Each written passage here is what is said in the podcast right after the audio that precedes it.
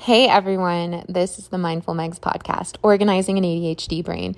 I am your host, Megs. I am a mom, a wife, a professional organizer, and I also have ADHD.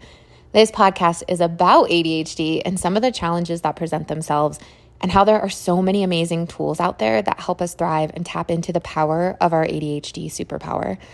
You can expect to feel more comfortable going through either just finding out you had ADHD or knowing your whole life that you're not alone.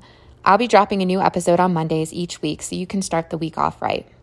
I started this podcast because, as someone who struggled not knowing their whole life, I thought this was how everyone's brain worked.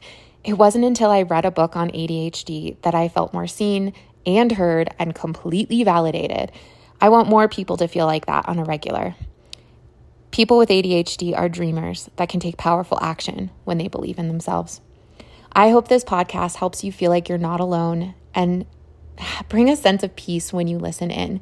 Now, set a reminder on your phone for the Monday drop and cozy up so we can start harnessing that superpower.